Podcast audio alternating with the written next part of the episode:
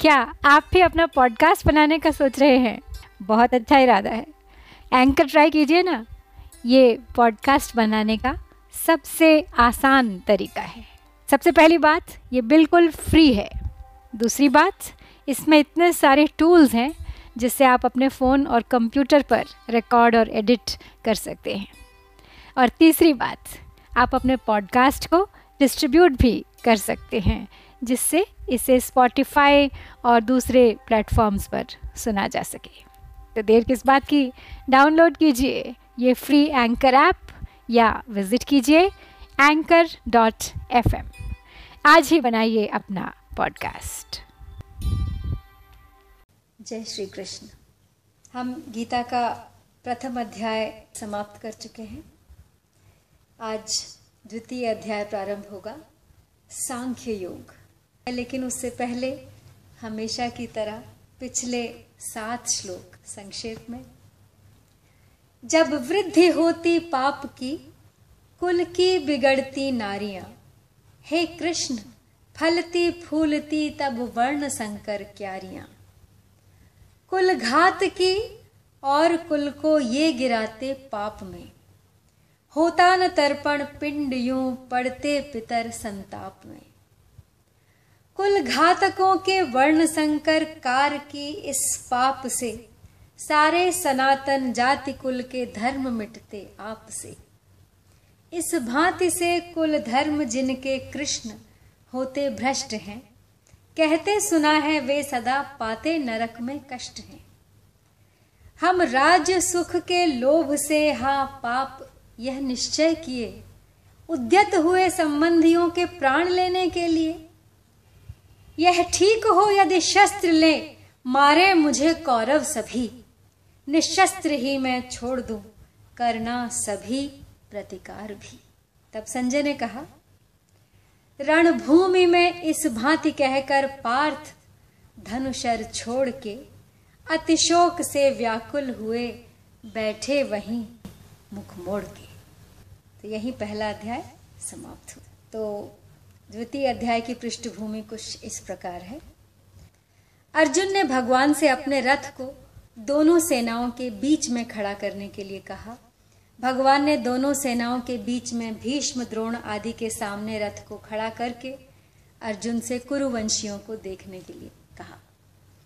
दोनों सेनाओं में अपने ही स्वजनों, संबंधियों को देखकर अर्जुन में मोह जागृत हुआ। जिसके परिणाम स्वरूप अर्जुन युद्ध करना छोड़कर बाण सहित धनुष का त्याग करके रथ के मध्य भाग में बैठ गए इसके बाद विषाद मग्न अर्जुन के प्रति भगवान ने क्या कहा? यह बात धृतराष्ट्र को सुनाने के लिए संजय दूसरे अध्याय का विषय आरंभ करते हैं। तो संजय कहते हैं, तम तथा कृपयाविष्टम् अश्रुपूर्णाकुलेक्षणम् विषीदन्तमिदं वाक्यम्। उवाच मधुसूदनः। संजय बोले, वैसी कायरता से व्याप्त हुए उस अर्जुन के प्रति जो कि विषाद कर रहे हैं और आंसुओं के कारण जिनके नेत्रों की देखने की शक्ति अवरुद्ध हो रही है अर्थ है इस प्रकार कायरता के कारण विषाद करते हुए अर्जुन से भगवान मधुसूदन ने ये वचन कहे। भगवान की वाणी बहुत विलक्षण है। यहाँ पे अर्जुन में धर्म का बाना पहनकर जो कर्तव्य त्याग रूप बुराई आ गई थी, उस पर यह भगवत वाणी सीधा आघात पहुँचाने वाली है। अर्जुन का युद्ध से उपराम होने का जो निर्णय था, उसमें खलबली मचा देने वाली है। अर्जुन को अपने दोष का ज्ञान कराकर अपने कल्याण की जिज्ञासा जागृत करा देने वाली है। इस गंभीर अर्थ वाली वाणी के प्रभाव से ही अर्जुन भगवान का शिष्यत्व ग्रहण करके उनकी शरण हो जाते हैं। संजय के द्वारा मधुसूदन पद कहने का तात्पर्य है कि भगवान श्री कृष्ण मधु नामक दैत्य को मारने वाले, अर्थात दुष्ट स्वभाव वालों का संहार करने वाले हैं। इसलिए वे दुष्ट स्वभाव वाले दुर्योधन आदि का नाश करवाए बिना नहीं रहेंगे। दूसरा कुतस्त्वाकश्मलमिदं विषमे समुपस्थितम् अनार्यजुष्टमस्वर्गयं कीर्तिकरम अर्जुन। हे अर्जुन, इस विषम अवसर पर तुम्हें यह कायरता कहाँ से प्राप्त हुई? जिसका कि श्रेष्ठ पुरुष सेवन नहीं करते, जो स्वर्ग को देने वाली नहीं है और कीर्ति करने वाली भी नहीं है। तुम स्वच्छ, निर्मल अंतकरण वाले हो। अतः तुम्हारे स्वभाव में कालुष्य, कायरता का आना बिल्कुल विरुद्ध बात है। फिर यह तुम्हारे में कैसे आ गई? कल्याण चाहने वाले श्रेष्ठ मनुष्य, प्रवृत्ति और निवृत्ति दोनों में अपने कल्याण का ही उद्देश्य रखते हैं। उनमें अपने कर्तव्य के प्रति कायरता उत्पन्न नहीं होती। परिस्थिति के अनुसार उनको जो कर्तव्य प्राप्त हो जाता है, उसको वे कल्याण प्राप्ति के उद्देश्य से उत्साह और तत्परता पूर्वक सांगोपांग करते हैं। वे तुम्हारे जैसे कायर होकर युद्ध से या अन्य किसी कर्तव्य कर्म से उपरत नहीं होते। दूसरे, अस्वर्ग्यम। कल्याण की बात सामने न रखकर अगर सांसारिक दृष्टि से भी देखा जाए तो संसार में स्वर्गलोक ऊँचा है, परंतु तुम्हारी यह कायरता स्वर्ग को देने वाली भी नहीं है। अर्थात कायरता पूर्वक युद्ध से निवृत्त होने का फल स्वर्ग की प्राप्ति भी नहीं करा सकता। और तीसरा, अकीर्तिकरम। अगर स्वर्ग प्राप्ति का लक्ष्य भी न हो तो अच्छा माने जाने वाला पुरुष वही काम करता है जिससे संसार में कीर्ति हो। परंतु तुम्हारी जो कायरता है, यह इस लोक में भी कीर्ति देने वाली नहीं है। अतः तुम्हारे में कायरता का आना सर्वथा अनुचित है। तो यहाँ भगवान ने ये जो तीन पद दिए हैं, अनार्यजुष्टम, अस्वर्ग्यम और अकीर्तिकरम। तो ऐसा क्रम देकर तीन प्रकार के मनुष्य बताए हैं। प्रथम जो विचारशील मनुष्य होते हैं, जो केवल अपना ही कल्याण चाहते हैं, उनका ध्येय उद्देश्य केवल कल्याण का होता है। दूसरे, जो पुण्यात्मा मनुष्य होते हैं, वे शुभ कर्मों के द्वारा स्वर्ग की प्राप्ति चाहते हैं। वे स्वर्ग को ही श्रेष्ठ मानकर उसकी प्राप्ति का उद्देश्य रखते हैं। और तीसरे जो साधारण मनुष्य होते हैं, वे संसार को ही आदर देते हैं। इसलिए वे संसार में अपनी कीर्ति चाहते हैं और उस कीर्ति को ही अपना ध्येय मानते हैं। तो उपयुक्त तीनों पद देकर भगवान अर्जुन को सावधान करना चाहते हैं कि तुम्हारा ये जो युद्ध न करने का निश्चय है, यह है ना तो कल्याण करने वाला है, ना तुम्हें स्वर्ग प्राप्त कराने वाला है और ना ही तुम्हें कीर्ति देने वाला है। अथवा ये तुम्हारा शीघ्र ही पतन कराएगा। तो कायरता आने के बाद अब क्या करें? इस जिज्ञासा को दूर करने के लिए भगवान कहते हैं क्लैब्यम पार्थ नैतत्वयुपपद्यते क्षुद्रम हृदय दौर्बल्यम त्यक्तोतिष्ठ परन्तप। हे प्रथानंदन अर्जुन, इस नपुंसकता को मत प्राप्त हो, क्योंकि तुम्हारे में यह उचित नहीं है। हे परंतप, हृदय की इस तुच्छ दुर्बलता का त्याग करके युद्ध के लिए खड़े हो जाओ। यहाँ भगवान को जब अर्जुन से कोई विशेष बात कहनी होती है या कोई आश्वासन देना होता है तो वे उन्हें पार्थ कह के संबोधित करते हैं। तो तब उन पर विशेष रूप से प्रेम उमड़ता है। वे इस संबोधन से मानो उन्हें ये याद दिलाना चाहते हैं कि वे उनकी बुआ कुंती के पुत्र हैं और साथ ही साथ उनके प्यारे सखा हैं। ऐसा कह के वो उन्हें विशेष गोपनीय बातें बताना चाहते हैं और जो कुछ भी वे कह रहे हैं या कहना चाहते हैं, वो सत्य है और केवल तुम्हारे हित के लिए है। तो तुम जो ऐसा मानते हो कि मैं धर्मात्मा हूँ और युद्ध रूपी पाप नहीं करना चाहता तो यह तुम्हारे हृदय की दुर्बलता है, कमज़ोरी है। इसका त्याग करके तुम युद्ध के लिए खड़े हो जाओ, अर्थात अपने कर्तव्य का पालन करो। भगवान के मन में अर्जुन के कर्तव्य के विषय में जरा सा भी संदेह नहीं है। वे जानते हैं कि सभी दृष्टियों से अर्जुन के लिए युद्ध करना ही हितकारक है। अतः अर्जुन की थोथी युक्तियों की परवाह न करके उनको अपने कर्तव्य का पालन करने के लिए वह चट से आज्ञा देते हैं कि पूरी तैयारी के साथ युद्ध के लिए खड़े हो जाओ। पहले अध्याय में अर्जुन ने युद्ध न करने के विषय में बहुत सी युक्तियाँ, दलीलें दी थीं। उन युक्तियों का कुछ भी आदर न करके भगवान ने एकाएक अर्जुन को कायरता रूप दोष के लिए ज़ोर से फटकारा और युद्ध के लिए खड़े हो जाने की आज्ञा दे दी। इस बात को लेकर अर्जुन भी अपनी युक्तियों का समाधान न पाकर एकाएक उत्तेजित हो उठे। तो अर्जुन क्या कहते हैं? कथम भीष्महम संख्ये द्रोणम च मधुसूदन इषुभिः प्रति योत्स्यामि पूजाहार वरिसूदन हे मधुसूदन, मैं रणभूमि में भीष्म और द्रोण के साथ बाणों से कैसे युद्ध करूँ? क्योंकि हे अरिसूदन, ये दोनों ही पूजा के योग्य हैं। वे बार बार अपनी उसी बात को दोहरा रहे हैं कि शायद कृष्ण मान जाए। तो कहते हैं कि मैं कायरता के कारण युद्ध से विमुख नहीं हो रहा हूँ। मैं धर्म को देखकर युद्ध से विमुख हो रहा हूँ। और आप कह रहे हैं कि यह कायरता है, नपुंसकता है। आप जरा सोचें कि मैं पितामह भीष्म और आचार्य द्रोण के साथ बाणों से युद्ध कैसे करूँ? महाराज, कायरता तो तब कही जाए जब मैं मरने से डरूं। मैं मरने से नहीं डर रहा हूँ, मैं मारने से डर रहा हूँ।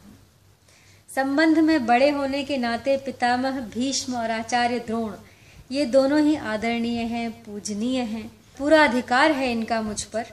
अतः ये मुझ पर प्रहार कर सकते हैं, पर मैं उन पर बाणों से प्रहार क्यों कर करूँ?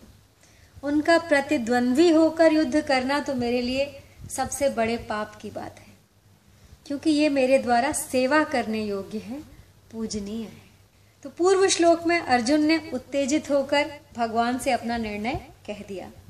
अब भगवत वाणी का असर होने पर अर्जुन अपने और भगवान के निर्णय का संतुलन करके कहते हैं। तो अब थोड़ा अपनी उत्तेजना को शांत करके कहते हैं। गुरुन हन्त्वा हि महानुभावान्। श्रेयो भोक्तुं भैक्षमपीह लोके। हत्वार्थकामास्तु गुरुनिहैव।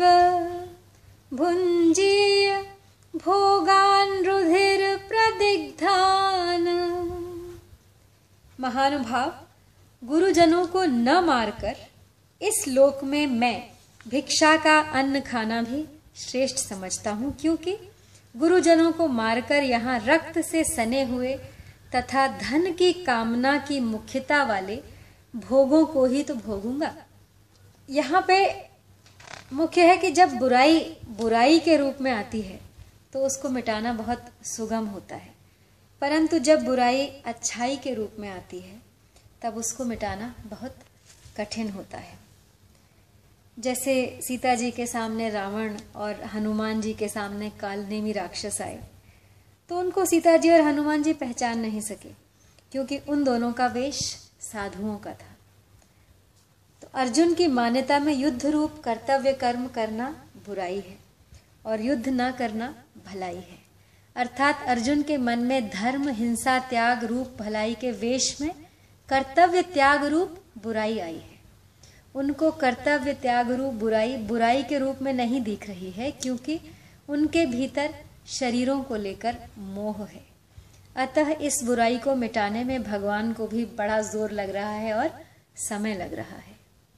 तो भगवान के वचनों में ऐसी विलक्षणता है कि वे अर्जुन के भीतर अपना प्रभाव डालते जा रहे हैं, जिससे अर्जुन को अपने युद्ध न करने के निर्णय में अभी अब संदेह होता जा रहा है। ऐसी अवस्था को प्राप्त हुए अर्जुन अब क्या कहते हैं? न चैत द्विज्ञ कतरन्नो गरियो, यद्वा जयेम यदि वा नो जयेयुः। यानेव हत्वा न जिजीविषामस्ते अवस्थिताः प्रमुखे धार्तराष्ट्राः। यानी हम यह भी नहीं जानते कि हम लोगों के लिए युद्ध करना और न करना इन दोनों में से कौन सा अत्यंत श्रेष्ठ है। अब अथवा हम उन्हें जीतेंगे या वे हमें जीतेंगे, जिनको मारकर हम जीना भी नहीं चाहते, वे ही धृतराष्ट्र के संबंधी हमारे सामने खड़े हैं। तो अब अर्जुन की स्थिति किंग कर्तव्य विमूढ़ता वाली है। यानी मैं युद्ध करूँ अथवा ना करूँ। इन दोनों बातों का निर्णय मैं नहीं कर पा रहा हूँ। कारण कि आपकी दृष्टि में तो युद्ध करना ही श्रेष्ठ है, पर मेरी दृष्टि में गुरुजनों को मारना, पाप होने के कारण युद्ध न करना ही श्रेष्ठ है। तो अपने कर्तव्य का निर्णय करने में अपने आप को असमर्थ पाकर अब अर्जुन व्याकुलता पूर्वक भगवान से प्रार्थना करते हैं। कार्पण्य दोषोपहत स्वभाव पृछामि त्वाम धर्म सम्मूढ़ चेता यश्रेयः ब्रूहि तन्मे शिष्यस्ते अहम शाधिमा त्वाम प्रपन्नम। कायरता रूप दोष से तिरस्कृत स्वभाव वाला और धर्म के विषय में मोहित अंतकरण वाला, यानी मैं, आपसे पूछता हूँ कि जो निश्चित कल्याण करने वाली हो, वह बात मेरे लिए कहिए। मैं आपका शिष्य हूँ, आपके शरण में आ गया हूँ, मुझे शिक्षा दीजिए। तब इस श्लोक में अर्जुन ने चार बातें कही हैं। पहली बात, कि अर्जुन धर्म के विषय में पूछते हैं कि मेरा धर्म क्या है। दूसरी बात, में अपने कल्याण के लिए प्रार्थना करते हैं। और तीसरी बात में वे भगवान के शिष्य बन जाते हैं और चौथी बात में उनकी शरणागत हो जाते हैं। अब इन चारों बातों पर विचार किया जाए तो पहली बात में मनुष्य जिससे पूछता है, वह कहने में अथवा न कहने में स्वतंत्र होता है। दूसरी में जिससे प्रार्थना करता है, उसके लिए कहना कर्तव्य हो जाता है।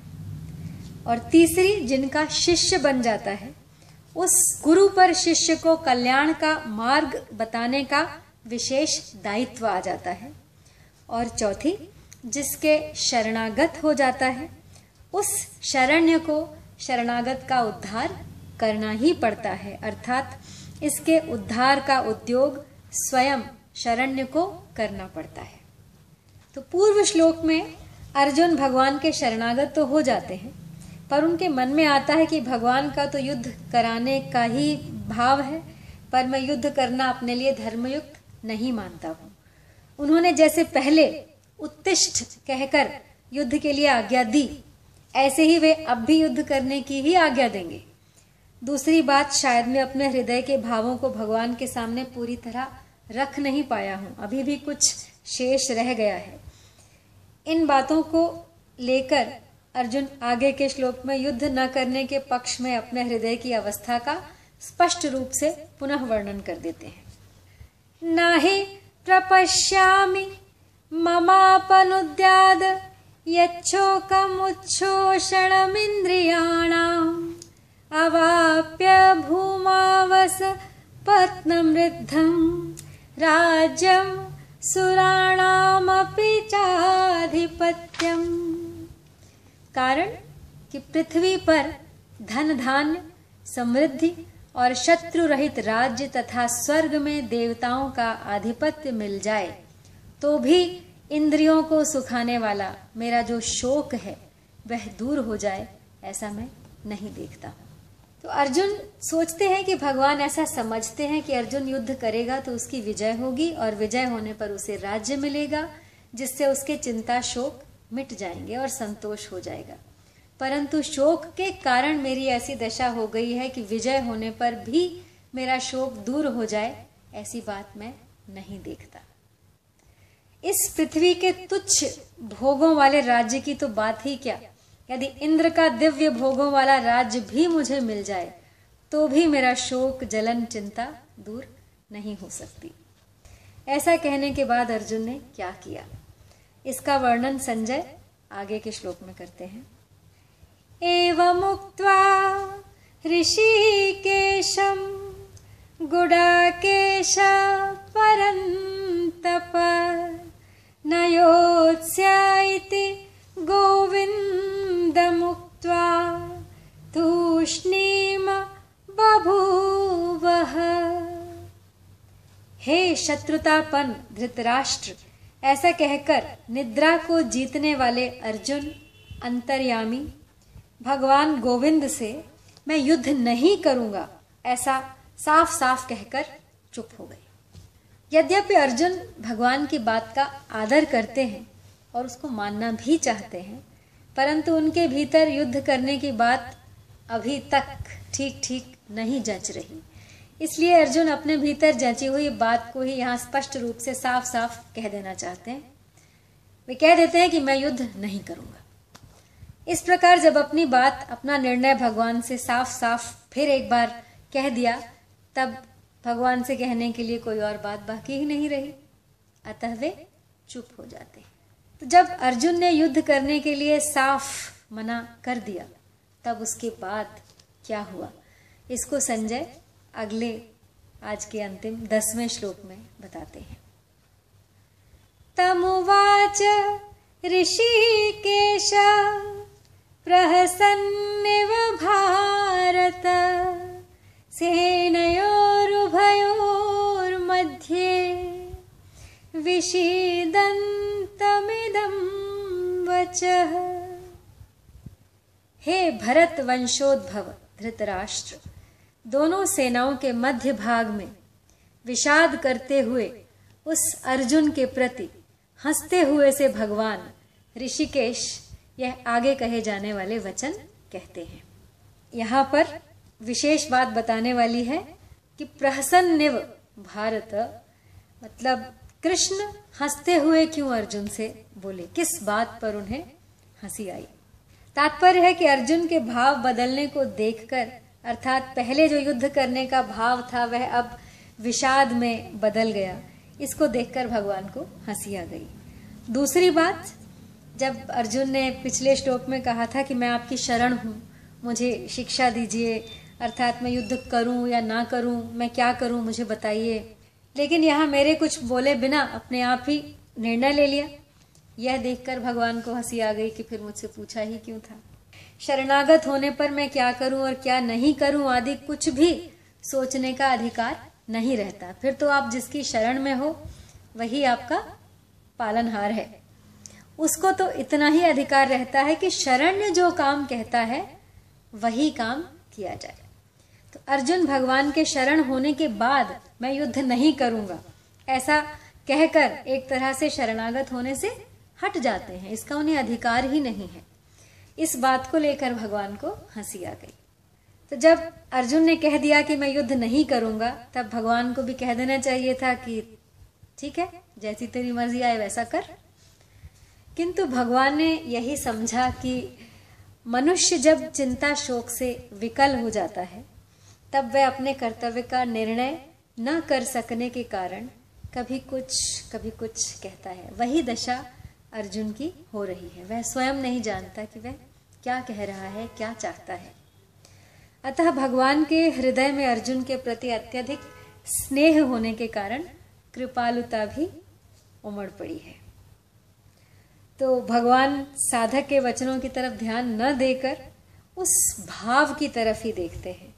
इसलिए अर्जुन के मैं युद्ध नहीं करूँगा, इस वचन की तरफ़ न ध्यान देकर वे आगे के श्लोक से अपना उपदेश आरंभ कर देते हैं। तो परिशिष्ट भाव आज ये है कि धर्म भूमि कुरुक्षेत्र के एक भाग में कौरव सेना खड़ी है, दूसरे भाग में पांडव सेना, दोनों सेनाओं के मध्य भाग में श्वेत घोड़ों से युक्त एक महान रथ खड़ा है। उस रथ के एक भाग में भगवान श्री कृष्ण बैठे हैं और एक भाग में अर्जुन। अर्जुन के निमित्त मनुष्य मात्र का कल्याण करने के लिए भगवान अपना अलौकिक उपदेश आरंभ करते हैं और सर्वप्रथम शरीर तथा शरीरी के विभाग का वर्णन करते हैं। तो शोकाविष्ट अर्जुन को शोक निवृत्ति का उपदेश देने के लिए भगवान आगे का प्रकरण कहते हैं। तो उसे हम सुनेंगे कल। तब तक के लिए आपसे विदा। जय श्री कृष्ण।